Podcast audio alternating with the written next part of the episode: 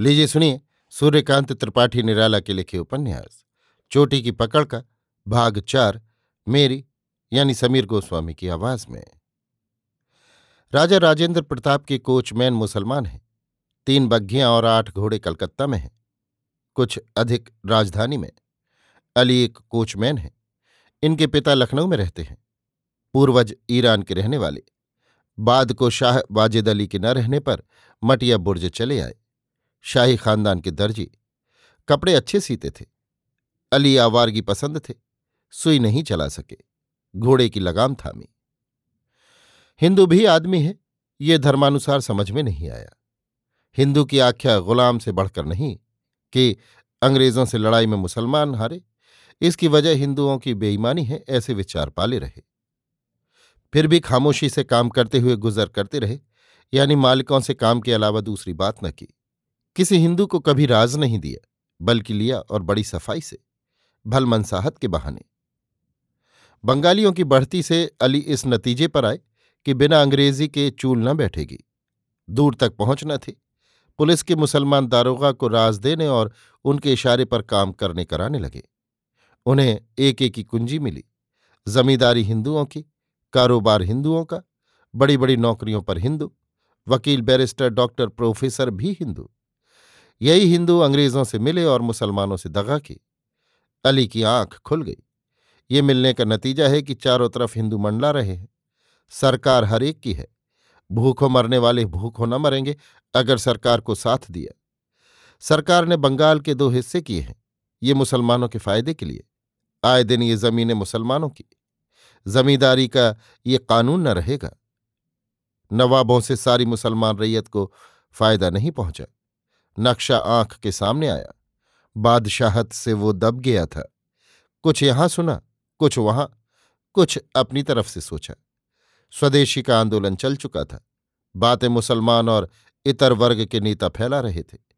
अंग्रेज़ी शासन के प्रारंभ से ऐसी तोड़ने वाली बातों का महत्व है। अली को कामयाबी हुई। लड़का पढ़ रहा था। एंट्रेंस में दो साल की उम्र में फेल हुआ। थानेदारी के लिए चुन लिया गया।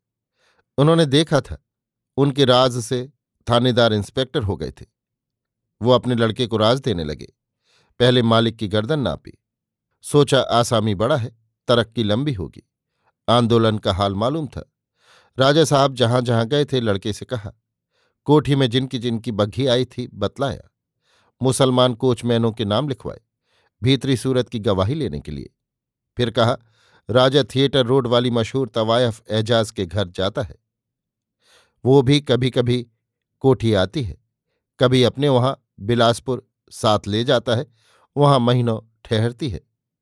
पुत्र ने गंभीर होकर कहा, सरकार से बगावत की तो मिट जाएगा, खैर राज भी खुल जाएगा, आप आराम कीजिए। अली के लड़के का नाम यूसुफ है, पर है बद शक्ल अली भी शक्ल से ईरानी नहीं मालूम होते। मुसलमान तोड़े कसते हैं। अली हिंदुस्तान पर बुखार उतारते हैं। ऐसा मुल्क है कि हुमा भी चुग्द की शक्ल में बदल जाता है। फिर फारिस के मशहूर लोगों को अपने खानदान का करार देकर उनके रंग और रूप की तारीफ़ करते हैं। यूसुफ ने कसकर डायरी लिखी, फिर मामले में हाथ लगाने की देर तक सोचते रहे। उनके हल्के में न राजा राजेंद्र प्रताप की कोठी आती थी, न एजाज की। वो थाने के बड़े थानेदार भी न थे। उनसे बड़े जो दो तीन अफसर थे, कुल के कुल बंगाली। वो खिंचे, कमिश्नर से मिलने की सोची। पर हिम्मत न हुई। कोई राज सरकार के खिलाफ नहीं मालूम हुआ। अभी सबूत भी नहीं। आसामी बड़े बड़े हैं। बाप नौकर। धेले की बुलबुल हाथ न लगे और टका हुशकाही पड़ जाए। पुलिस की आँख में गिर जाना है। उन्हें हिम्मत हुई। एजाज मुसलमान है। इससे काम निकल सकता है। फिर कच्चे पड़े। उसका राज किसी बड़े मुसलमान के यहाँ रहता होगा।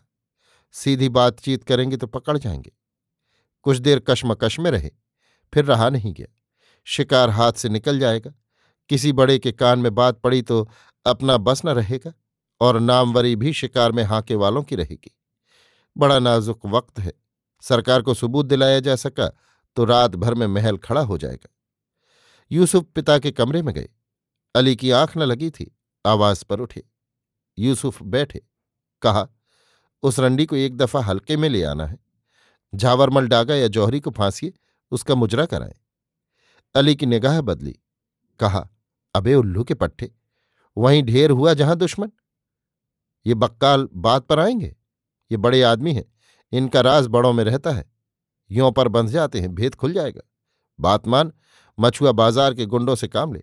शिकायत लिखवा, देख कैसी बेपर की उड़ाते हैं। उसका भी कुछ राज लिया या खातून समझ बैठा? अली ने करवट ली। यूसुफ चले आए। अभी आप सुन रहे थे सूर्यकांत त्रिपाठी निराला के लिखे उपन्यास।